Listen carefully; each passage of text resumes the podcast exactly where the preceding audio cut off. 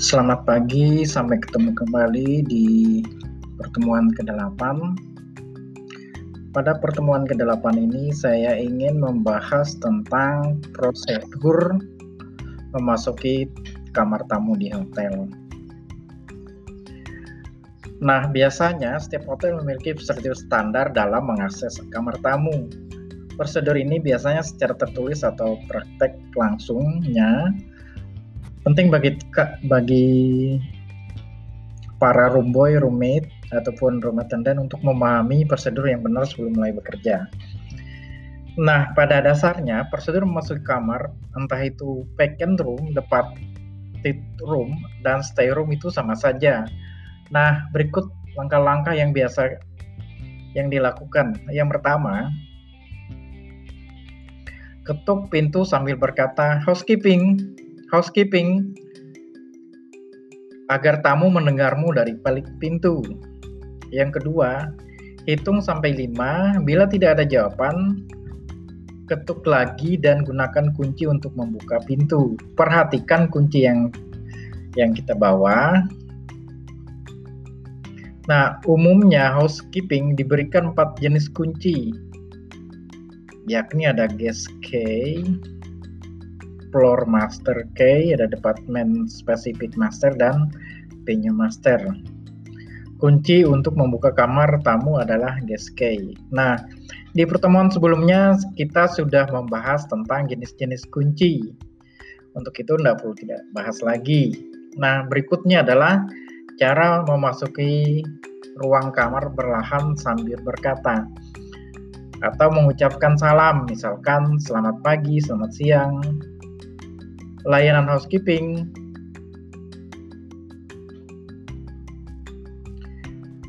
Nah, kalau ternyata tamu masih tidur atau baru saja bangun, segera keluar sampai ke, sampai kalian atau para petugas, entah itu room boy, roommate, diberikan izin untuk masuk kembali. Apabila tidak diizinkan, maka ya sudah sampai di situ saja. Jadinya Kalian minta mama minta maaf kepada tamunya karena telah mengganggu. Oke, berikutnya. Bila tamu berada di kamar, katakan apakah kamarnya ingin dibersihkan, Bapak Ibu?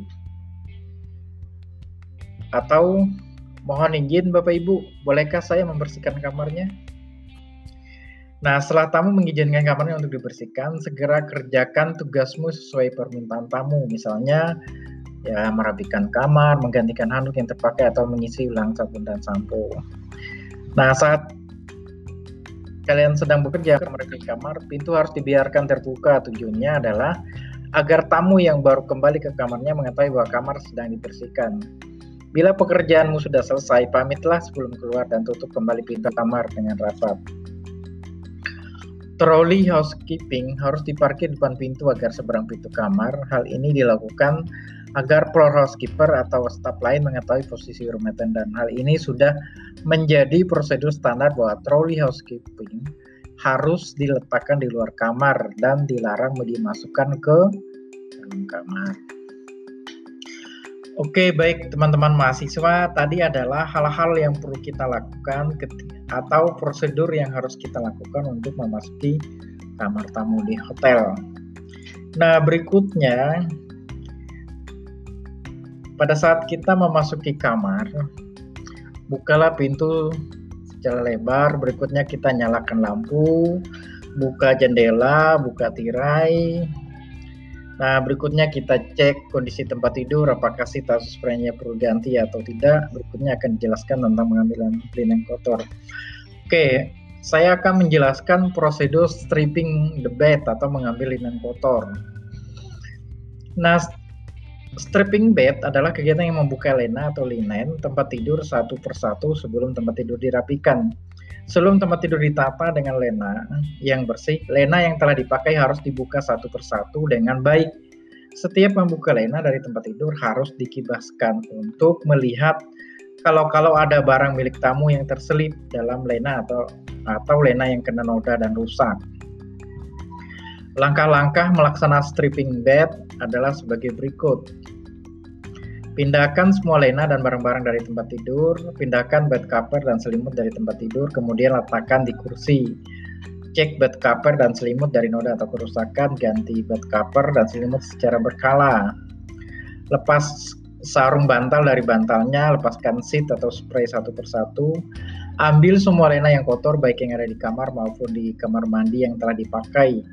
Bawa dan letakkan pada kantong lena atau lena kotor atau linen hamper pada troli.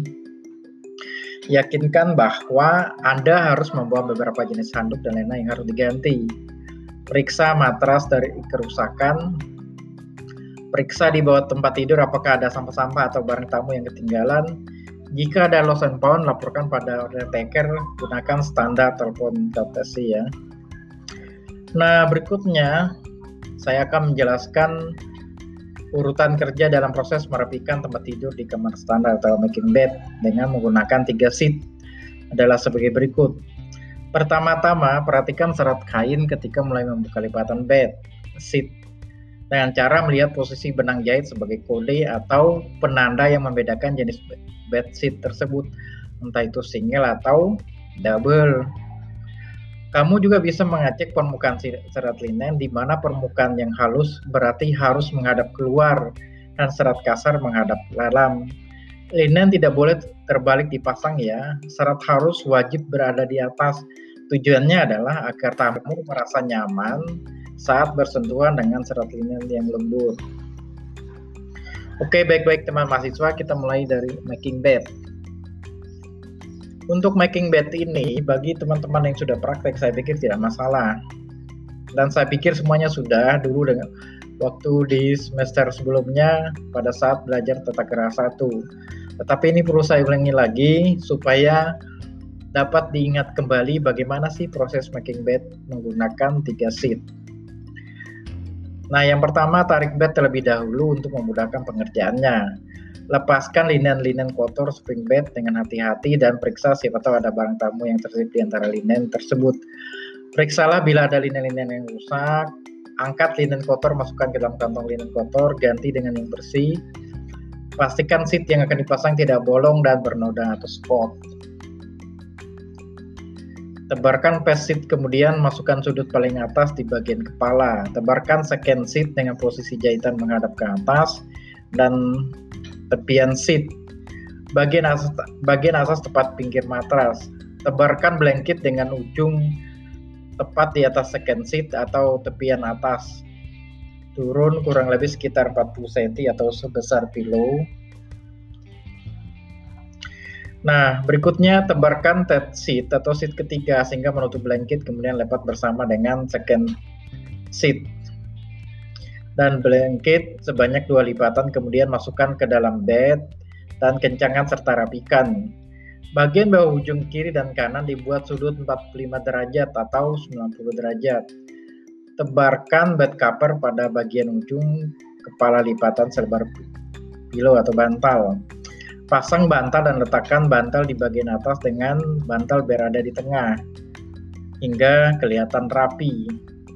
Tutup bantal dengan kompas dan rapikan. Dorong dan kembali bed ke posisi semula. Nah, begitulah cara yang biasa digunakan untuk making bed yang menggunakan tiga seat. Nah, berikutnya cara making bed menggunakan dupet. Pegang masing-masing ujung bed sheet tersebut dengan tangan kanan dan kiri Anda untuk memulai proses membuka lipatan linen dengan benar. Tarik dan kumpulkan bedsheet yang telah dibuka lipatannya tadi pada kedua belah tanganmu dan mulailah menebar bedsheet. Rapikan bedsheet dengan mengunci pada tempat ujung bed dengan metode seperti membuat lipatan pada amplop. Caranya yaitu dengan memasukkan bedsheet bagian bawah ke dalam matras lalu angkat salah satu ujung bedsheet dengan kemiringan 45 derajat. Kemudian kuncilah dengan memasukkan lipatan bedsheet tersebut pada bagian bawah matras bukalah bagian dompet koper cover ya yang sisinya terbuka kemudian dimasukkan inner dompet tersebut dengan memastikan kedua ujung inner dompet masuk dengan baik dan merata di dalam dompet cover tersebut lalu tebarkan kemudian rapikan.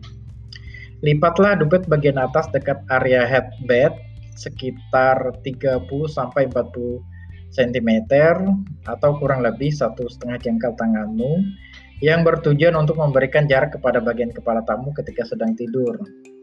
Rapikan kedua ujung bagian belakang bed dan rapikan pula pada bagian atas tupet sehingga permukaan dupet cover tersebut kencang, rapi, dan press. Terakhir, letakkan dan atur bantal-bantal pada posisi yang benar di atas bed. Sebagai final check, ada beberapa hal yang harus kamu perhatikan setelah selesai making bed yaitu jumlah pillow yang disediakan, letakkan bantal sesuai dengan jumlah standar yang ditetapkan hotel, misalnya satu bantal per satu orang. Berikutnya posisi bantal pada bed apakah harus dalam posisi dibaringkan atau didirikan. Nah, berikutnya keberadaan complementary item di atas bed. Beberapa hotel memberikan complementary item untuk tamu yang diletakkan di atas bed. Demikianlah makeup room bagian kedua yang telah saya bahas akan dilanjut. Oke. Mohon maaf. Demikianlah proses makeup room yang bagian terakhir yang sudah saya bahas yang terdiri dari tiga bagian. Semoga semuanya dapat berguna bagi teman-teman